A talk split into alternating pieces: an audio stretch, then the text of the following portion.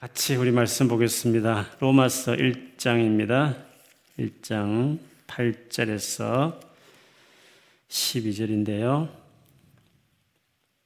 제가 한번 끝까지 읽어보겠습니다.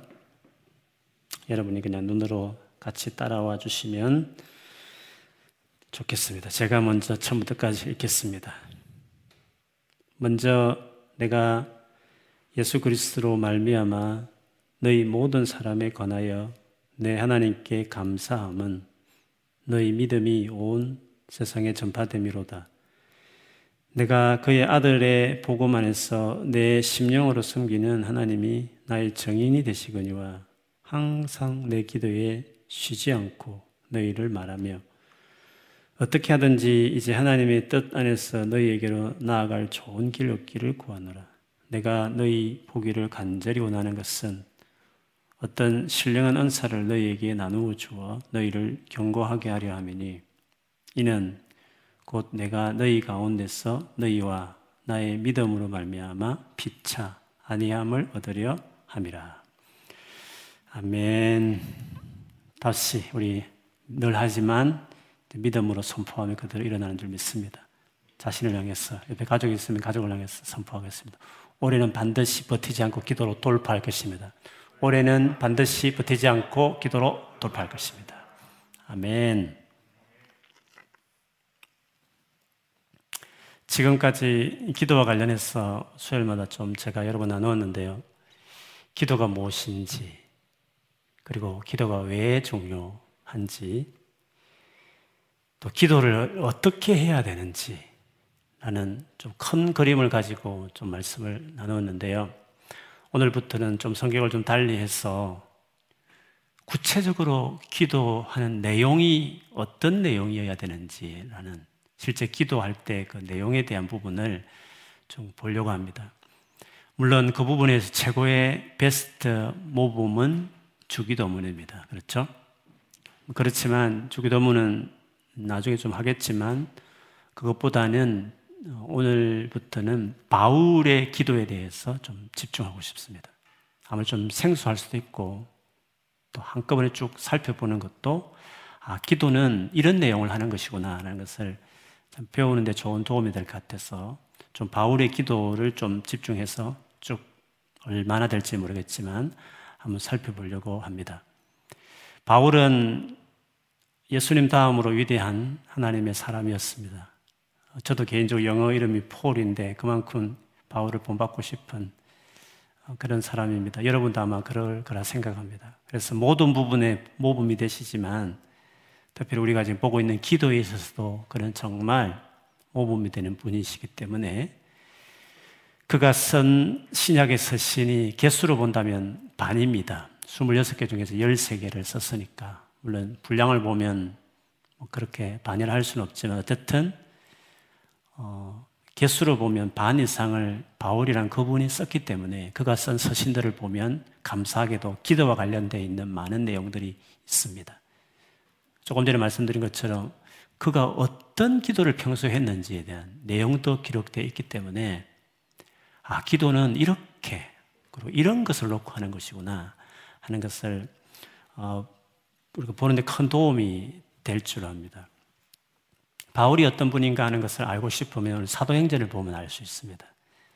그가 얼마나 복음에 열정이 있었던 사람인지 그의 고백들을 하면 이 복음을 전가하는 일을 마치려고 하는 데 있어서는 자기 목숨도 전혀 아까워, 아깝지 않다, 아까워하지 않는다 할 만큼 생명 걸고 사실 복음을 전했던 분이셨습니다. 그래서 수많은 죽음의 위기 속에서도 물러가지 않고 복음을 전했고 그를 통해서 얼마나 많은 사람들이 예수를 믿고 가는 곳마다 교회들이 세워졌습니까? 근데 그가 복음을 마치고 난 이후에도 계속적으로 편지를 써서 그 교회를 돌아보고 또 문제 있는 교회는 자기의 충실한 제자들을 보내어서 그 교회를 문제를 해결하는 일들을 끊임없이 했던 분이셨습니다. 그렇게 보면 진짜 열정적으로 사역했던 분이라고 말할 수 있죠. 그런데 사람이라는 게 그렇습니다. 보여지는 그 모습만 전부가 아니지 않습니까? 어떨 때에는 보여지지 않는 많은 사람들이 보여지지 않는 엄밀한 개인의 삶의 영역이 그 사람의 진짜 모습일 때가 참 많습니다. 우리 자신을 봐도 그럴 경우가 많이 있지 않습니까? 바울의 드러난 바울의 모습이 사도행전에 기록되어 있다면 그런 드러나지 않는 개인적인 이 바울의 삶은 마음은 그가 보이지 않는 곳에 있어서 그가 어떻게 살았는지 하는 것은 사실은 그가 쓴 서신을 보면 많이 우리가 알 수 있습니다. 그의 보이지 않는 영역에 대한 그 힌트를 오늘 본문에 찾아본다면 8절 9절에 우선 먼저 보겠습니다. 먼저 내가 그리스도 예수로 예수 그리스도로 말미암아 너희 모든 사람에 관하여 내 하나님께 감사함은 내 하나님께 감사함은 하나님을 내 하나님 my God 이렇게 표현한다는 것은 우리에게는 익숙하지만 유대인들에게 익숙하지 않는 표현입니다.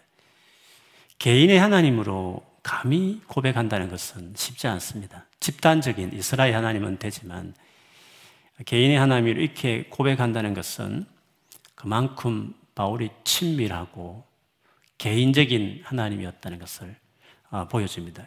그가 개인적으로 하나님과 어떤 관계에 있었는가를 알 수 있죠. 이어서 더 보면 구절에도 내가 그의 아들의 복음 안에서 내 심령으로 섬기는 하나님이 나의 정인이 되시거니와 내 심령으로 하나님을 섬겼다 이렇게 표현했습니다.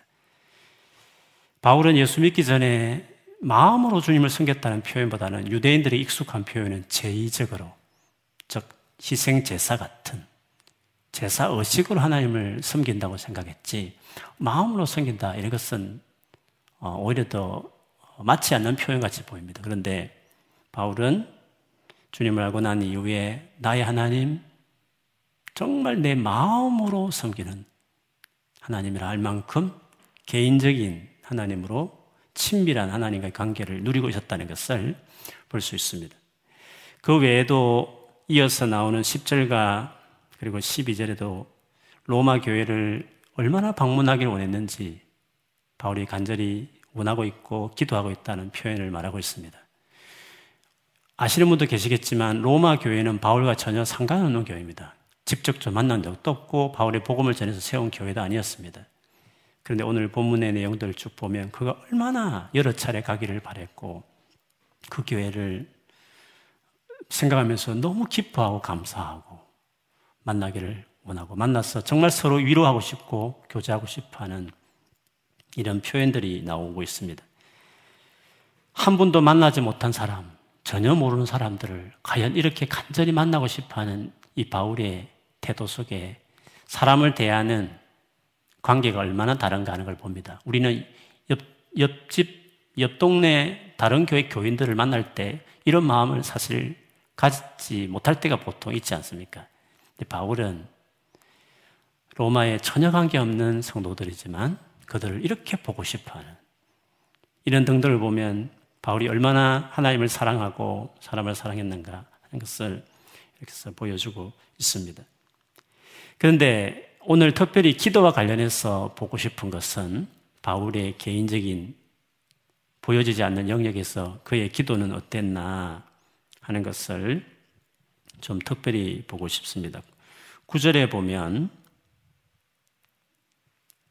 내가 그의 아들의 복음 안에서 내 심령으로 섬기는 하나님이 나의 정인이 되시거니와 항상 내 기도에 쉬지 않고 너희를 말하며 라고 표현했습니다. 여기서 보듯이 바울은 항상 쉬지 않고 기도했다. 기도를 쉬지 않았다고 말했습니다.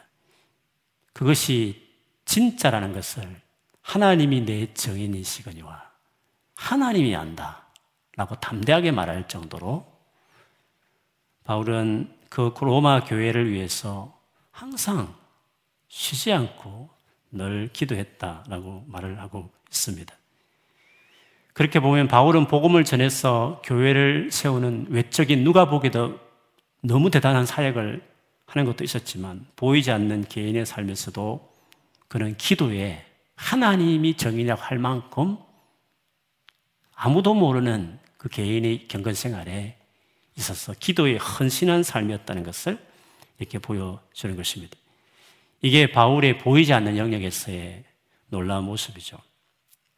아마 이 모습은 바울이 평생 본받고 싶은 예수 그리스도의 모습이었기 때문이기도 했습니다. 여러분, 예수님도 얼마나 보여지게 대단한 사역을 하셨습니까? 수많은 기적을 일으키고, 수많은 영혼들을 고치며 구원에 이르도록 했지 않습니까? 근데 마침내는 죽고 자기 생명을 바치면서까지 그렇게 사역하신, 충성하신, 주의 일에 헌신하신 분이셨습니다. 그러나 그분이 부활하시고 성천하시고 나서 지금 보이지 않는 예수, 지금 보여지지 않고 예수께서 어떻게 활동하고 있는지를 모르고 있는 지금 이 상태에서 보이지 않는 그 영역에서 주님이 어떤 일을 하고 계십니까? 많은 일을 하고 계시겠지만 성경에 밝힌 대로 하면 하나님 보좌 우편에서 우리를 위해서 구원받은 당신의 백성들을 위해 지금도 끊임없이 기도하고 계신다. 그렇게 바울도 자기 서신에 여러 차례 증거했습니다. 그런 거 보면 드러나는 영역에서도 대단하셨지만 보이지 않는 영역에도 아무도 보는 이가 없지만 그 가운데서도 하나님을 위해서 당신의 사랑하는 영혼들을 위해서 끊임없이 기도하고 계신 그 예수님, 그 예수를 그대로 본받아서 바울 역시도 보여지는 부분에서도 목숨 걸고 복음을 전하고 교회를 세웠지만 보이지 않는 아무도 모르는 개인의 시간에도 끊임없이 성도들을 위해서 하나님이 내 정인이다.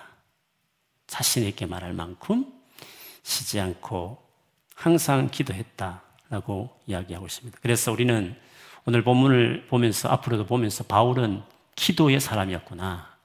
기도에 정말 헌신하는 분이셨구나. 라는 것을 우리가 염두에 두고 그의 기도를 보고 싶은 것입니다. 그러면 오늘 바울의 기도를 처음 시작하면서요, 그의 기도의 가장 큰 특징, 다르게 말하면 그가 많은 서신에서 기도와 관련된 구절들이 많이 있는데 공통적인 특징이 되는 기도의 모습이 있습니다. 오늘 8절에 보면 직접 기도와 관련 지어서 설명하고 있지는 않지만 그의 다른 서신을 보면 이것이 그의 기도와 뗄래야 뗄 수 없는 관계에 있다는 것을 알 수 있습니다. 8절에 다시 보면 먼저 내가 예수 그리스도로 말미암아 너희 모든 사람에 관하여 내 하나님께 감사함은 너희 믿음이 온 세상에 전파됨이로다. 내 하나님께 감사한다. 그러니까 감사가 바울이 교회를 위한 기도에 빠지지 않고 늘 했던 내용이었습니다. 예를 들면 좀 구절을 몇 가지 좀 인용하겠습니다. 에베소 교회를 향한 에베소서 1장 15, 16절에도 보면요. 이로 말미암아 주 예수 안에서 너희 믿음과 모든 성도를 향한 사랑을 나도 듣고 내가 기도할 때에 기억하며 너희로 말미암아 감사하기를 거치지 아니하고.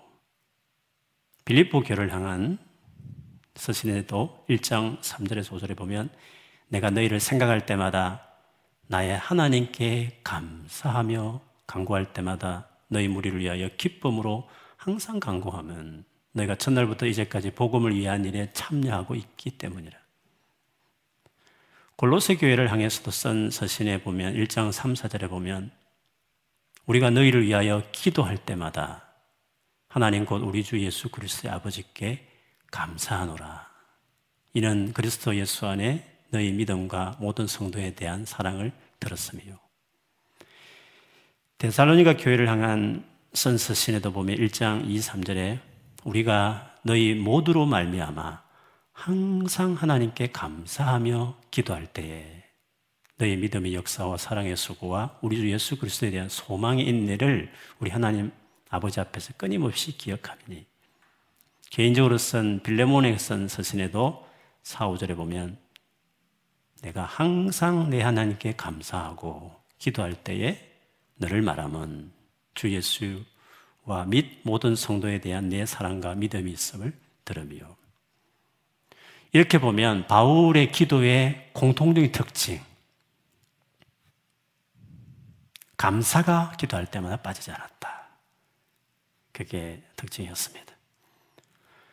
어떻게 기도할 때마다 감사가 먼저 빠지지 않을까? 바울에게는 감사할 일이 많았는가 보다. 그러니까 항상 감사했겠지. 그러나 여러분, 성경을 조금 읽어보면 아시겠지만, 바울에게 인간적으로 감사할 일이 뭐 그렇게 많았습니까? 죽을 병에도 걸리고, 죽을 위기도 겪고, 감옥에 갇히고, 고린도후서 11장 뒷부분에 보면, 그가 얼마나 배고프고 굶주리고 목마르고 수많은 모욕을 듣고 오해도 받고 강의 위험, 강도 위험, 태장으로 수없이 맞고 그런 이야기 들어보면 인간적으로 세상적으로 뭐 그렇게 감사할 일이 많겠습니까? 그러나 그는 항상 기도할 때마다 기도 딱 시작하면 감사 기도가 나왔다라고 할 수 있습니다. 왜 그럴까요? 왜 바울의 기도에는 항상 감사가 있었을까요? 만일에 우리의 기도에 감사가 없다면 바울에게 있는 그 무엇이 우리에게는 없다는 것인데 그 차이가 무엇일까 하는 것입니다. 오늘 바울이 감사했던 이유를 본문 다시 보면 8절에 먼저 내가 예수 그리스도로 말미암아 너희 모든 사람에 관하여 내 하나님께 감사함은 너희 믿음이 온 세상에 전파되미로다. 예수 그리스도로 말미암아 그리고 그렇게 믿는 너의 믿음이 온 세상에 전파되는 거. 이걸 보면서 감사한다고 이야기했습니다. 그러니까 예수 그리스도 때문에 감사한다. 다르게 말하면 예수 그리스도께서 우리를 구원해 주신 그 사실 때문에 그 구원은 받은 그들, 그렇게 믿음이 있는 그 믿음이 전파될 만큼 이 예수 그리스도를 믿는 그들을 생각해 보면 예수 믿는 교회마다 편지를 쓸 때에 그 예수 그리스도 때문에 믿게 된 그 구원을 생각해 보면 모든 교회가 다 그런 교회들이니까 그런 사람들이니까 그들 위해서 기도할 때마다 많은 교회마다 어려움이 있었지만 눈물 일도 있었지만 기도를 시작할 때는 예수 그리스도로 말미암아 저들이 구원을 받았다는 사실을 생각하면서 그렇게 구원해 주신 하나님께 쉬지 않고 기도할 때마다 감사하지 않을 수 없었다. 그렇게 이야기하고 있습니다. 사실 이 예수 그리스도 때문에 서대 바울의 보여지지 않는 영역에 대한 여러 가지 예들도 사실 예수 그리스도와 관련된 것이었습니다. 예수 그리스도 말미암아 내 하나님, 개인의 하나님이 되었고 그 아들 복음 안에서 내 심령을 섬기는 하나님. 다 예수 그리스도 때문에 내 하나님이 되었고 나의 심령으로 섬기는 하나님을 그렇게 섬기는 것이 가능할 정도로 예수 그리스도와의 관계와 바울의 아무도 모르는 내면적이고 엄밀한 삶의 그 부분을 연결됐다는 것을 볼 수 있습니다. 마찬가지로 기도 역시도 예수 그리스도 말미암아 기도가 완전히 달라진 어떻게 항상 감사하며 기도하는 기도가 됐다는 것을 알 수 있습니다. 그래서 여러분 그리스도인들이 주로 하나님께 감사할 때는 다 이 예수 그리스도를 통해 주어진 은혜 그리고 그 예수를 믿는다는 사실 때문에 언제나 감사가 나오게 되어 있는 거죠. 예를 들면 여러 구절 있습니다. 고린도전서 1장 4절에도 그리스도 예수 안에서 너희에게 주신 하나님의 은혜로 말미암아 내가 너희를 위하여 항상 하나님께 감사하노니. 대선의전서 2장 13절에도 이러므로 우리가 하나님께 끊임없이 감사함은 너희가 우리에게 들은 바 하나님 말씀을 받을 때 사람의 말로 받지 아니하고 하나님 말씀으로 받으니 진실로 그러하도다. 이 말씀이 또한 너희 믿는 자 가운데 역사하나니라. 데살로니가 후서 1장 3절에도 형제들아 우리가 너희를 위하여 항상 하나님께 감사할지니 이것이 당연하면 너희의 믿음이 더욱 자라고 너희가 각기 서로 사랑함이 더 풍성하면 대사령후서 2장 13절로 주께서 사랑하시는 형제들아 우리가 항상 너희에 관하여 마땅히 하나님께 감사할 것은 하나님이 처음부터 너희를 택하사 성령의 거룩하게 하심과 진리를 믿음으로 구원을 받게 하시면니. 예수 그리스도를 통하여 받은 구원 때문에 항상 감사했다. 라는 것을 알 수 있습니다. 여러분, 이렇게 본다면 그리스도인의 삶의 가장 뚜렷한 특징, 즉, 예수를 믿지 않는 분과 완전히 다른 가장 큰 삶의 특징에 대하고 한다면 뭐겠습니까? 감사합니다. 왜요? 그분들은 구원받지 못했지만 아직 우리는 구원받았으니까.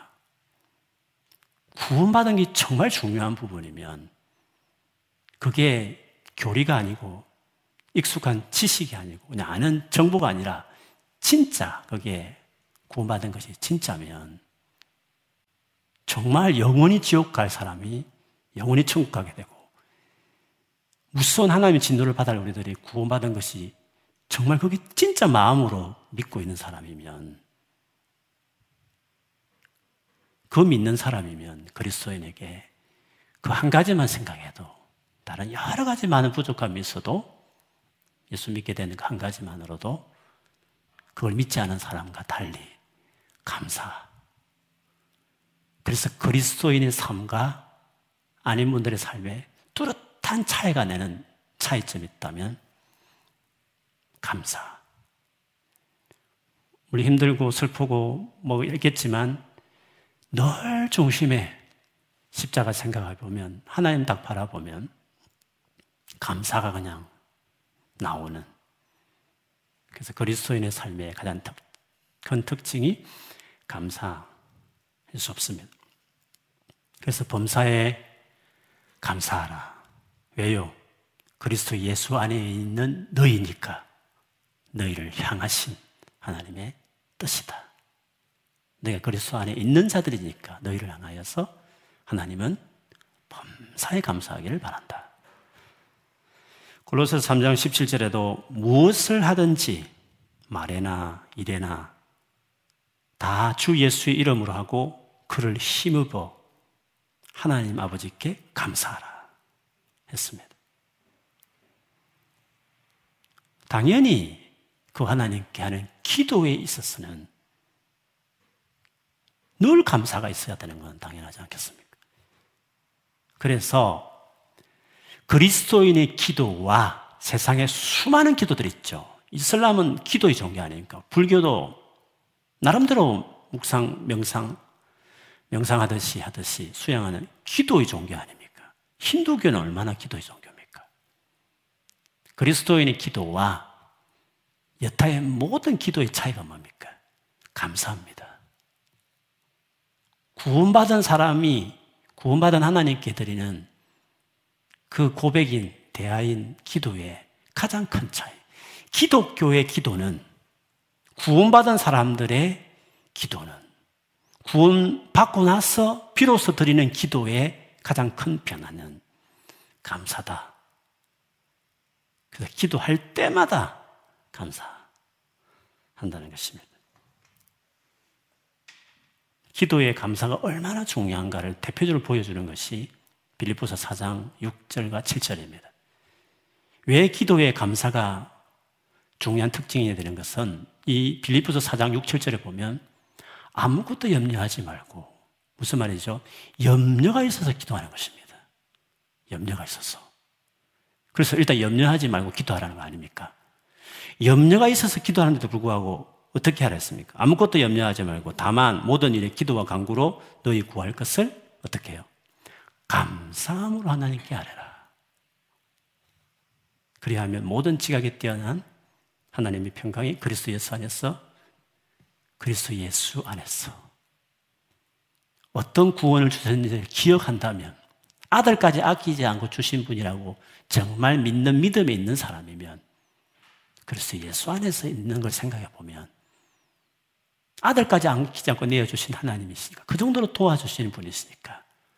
비록 지금 염려가 있지만, 그래서 염려 때문에 도와달라고 기도하면서도 불구하고 마음의 가장 중심에는 감사가 백그라운드라는 것입니다. 감사. 울면서도 감사가 주변 백그라운드가 되어 있고, 낙심하는 것 같아도 곰곰이 주님 다시 근본으로 정신을 찾아서 주님 바라보면 다시 감사가 자기 중심에 딱 차 있는 거죠.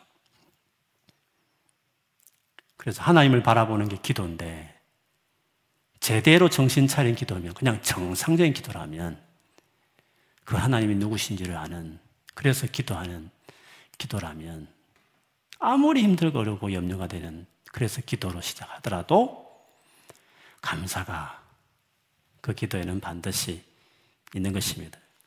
그래서 바울의 기도의 특징, 공통적인 빠지지 않는 기도에 늘 있었던 것, 감사. 그러나 그거는 우리 모든 오늘 이전에 기도하고 예배하는 우리 모두도 사실 그런 기도여야 되고 그런 기도를 드릴 수 있는 사람이라는 것입니다. 그래서 우리의 기도가 진짜 그리스도인의 기도가 되려면 항상 감사 기도하는 기도가 되어야 하는 것입니다. 근데 그것이 어떻게 가능하다고요? 예수 그리스도를 믿어서 구원받은 그 은혜를 다시 기억하는 것입니다. 그것들이 감격이 되어야 가능한 것입니다. 그러므로 그런 관점 볼때 우리가 진짜 기도하지 않는 이유가 뭘까요? 기도를 하지 못하는 이유가 어디 있을까요? 기도를 지속적으로 항상 쉬지 말고 쉬지 않고 기도했다는데 그렇게 하지 않고 기도를 지속적으로 하지 않는 이유가 있다면 어디에 있겠습니까? 그리고 기도를 해도 정말 하나님께서 기뻐하시는 그 많은 내용, 앞으로 살필 바울 같은 그런 식으로 내용으로 기도하지 않는 이유가 있다면 어디에 있겠습니까? 그것은 바울과 같이 예수 그리스도 말미암아 주어진 이 구원, 그분을 믿는 이 믿음이 얼마나 소중한지를 내가 놓치고 있기 때문에 그것이 기도의 크리찬의 그리스도인의 기도의 시작인데 놓쳤기 때문에 그런 것입니다. 우리가 구원에 대한 감사가 들 때 그때 기도도 살아나는 겁니다. 열심히 기도하게 되는 것입니다. 계속 꾸준히 기도하게 되는 겁니다. 그리고 그때 드리는 기도를 보면, 물론 우리 어려움 놓고도 기도하지만, 다 하나님이 기뻐하는 내용들. 근본적인 그 구원의 은혜에 대한 감사가 중심에 대해서 나오는 기도를 드릴 때, 기도 내용들은, 바울의 기도의 내용들을 볼 때, 맞아, 나도 이런 기도하고 싶어. 나도 이런 기도가 이루어졌으면 좋겠어. 라고 기도하는 것입니다. 그런데 구원의 감격과 은혜가 내 안에 식어지기 시작할 때 어떻습니까? 바울의 기도는 좋은 말이긴 한데 나와 너무, 너무 상관없는 기도 같은 너무 동떨어진, 너무 갭이 느껴지는 기도 제목 같이 느껴지는 하나님 영광을 알게 하시고 기업의 풍성함을 알게 하시고 그리스도가 내 안에 믿음으로 거하게 하시고 성령으로 속 사람이 강하게 해주시고 하나님의 사랑의 깊이 넓이 크기가 어떠함을 알게 하시고 다 나하고 동떨어진 겁니다. 나는 지금 그게 중요하지 않다는 겁니다. 다 영적인 기도 나는 그 별로 마음이 당기지 않는다는 것입니다. 지금 당장 급한 문제, 지금 힘든 거 이게 가슴에 절절히 와닿지. 바울의 기도 내용은 너무 나와 나의 삶과 동떨어진 내용 같은 나의 기도에 별로 그런 기도를 하는 것이 별로 없는 그렇게 되는 것입니다. 그러나 하나님 나를 구원하신 이 사랑이 내 안에 감격해 찼을 때는 바울의 그 기도 하나하나가 다 내 기도, 나의 기도 같이 나도 정말 그런 은혜가 임했으면 좋겠다는 강구가 절로 나오게 되는 것입니다. 기도의 에너지, 막 기도하게 만들게 하고 계속 기도하게 만드는 기도의 원동력. 감사합니다. 그러나 그 감사는 예수 그리스도로 말미암아 주어진 은혜. 그를 믿고 있는 나의 믿음을 갖고 있다는 사실. 그것이 확실해질 때 그런 기도가 되는 것입니다. 그래서 기도의 원동력은 뭐 여러 가지를 생각할 수 있지만 가장 근원적인 이 사실. 바울에게 쉬지 않고 기도하게 만들었고 항상 감사하며 기도하게 만들었던 그 모든 것이 예수 그리스도로 말미암아 주어진 은혜 그것이었다는 것을 알 수 있습니다. 앞으로 이제 바울의 구체적인 기도의 내용들을 살펴볼겠는데요. 살펴볼 때마다 내하고 너무 그림 먼 이야기야. 별로 가슴이 안 땡겨. 남의 이야기 같아, 기도 내용이. 실제로 나는 내 기도할 때 이런 기도 별로 안 해. 라고 한다면 예수 그리스도의 그 구원의 은혜에 대해서 내가 식어졌구나. 그렇게 생각해야 됩니다. 근데 그게 다가온다. 왜냐하면 그, 다, 그 기도 내용 다 자체 구원받은 사람이 필요한, 구원받은 사람들이 갈망하는, 이루어지길 바라는 내용들을 담은 기도들이거든요. 근데 가장 거론적인 예수 그리스도를 말미암아 죄에서 용서받고 하나님의 자녀가 되고 우리가 하나님과 동행하는 그리고 하나님이 이 땅에 원하시는 그 놀라운 하나님이 나를 향하신 나를 통해 하시고 싶은 그 플란에 관심이 있는 그런 정신이 되들었던 제대로 정상적인 그리스도인으로 생각이 되었을 때는 그 기도가 다 나오는 겁니다. 이렇게, 이렇게 기도해야 되지. 맞아. 공감되고 기도할 것입니다. 그러나 남의 이야기 같이 들려질 때는 구원 감각이 멀어진 것입니다.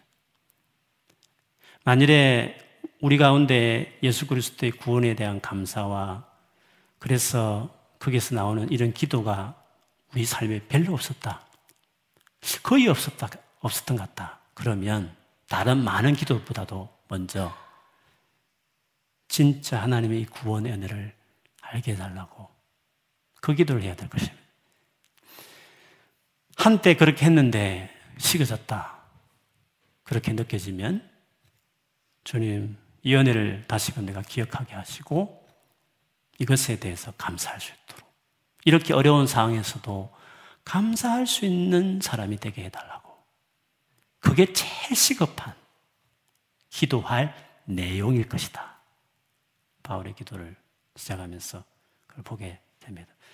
오늘 이 밤에 하나님 앞에 기도할 때 나의 기도에 무엇이 문제였는지, 왜 나의 기도에 동력이 빠졌는지, 왜 기도에 이 에너지가 이렇게 없어졌는지, 그것이 막 기도케 하는 그 감사, 막 그 감사를 언제나 불러일으키는 예수 그리스도 말며 주어진 그 구원의 은혜가 내 삶에 너무 멀어져서 그런 거 아닌가 생각하고 하나님 지금 시급하고 급한 많은 기도 제목 있지만 이것 좀 해결해 주세요. 이 은혜부터 주세요. 라고 기도하는 밤이 되기를 원합니다. 그리고 어, 마음에 그렇게 없더라도 기도할 때부터 언제나 여러분 기도할 때마다 그거부터 시작했어요. 하나님 아버지 죄인이 나를 위해서 하나밖에 없는 독생자 주셔서 구원해 주셔서 정말 감사합니다. 자녀 삼아 주셔서 너무너무 감사합니다. 그 구원의 은혜의 고백의 감사를 먼저 하고 시작해 보십시오. 그러면 막 감사가 어떤 감사도 몰려들고 그 이어져서 이제 간절한 기도, 담대한 기도, 지속적인 열정적인 기도, 그 기도가 이어지게 될 줄 믿습니다. 그래서 오늘 그런 기도를 드리는 여러분 되시기를 주 이름으로 축원합니다. 아멘.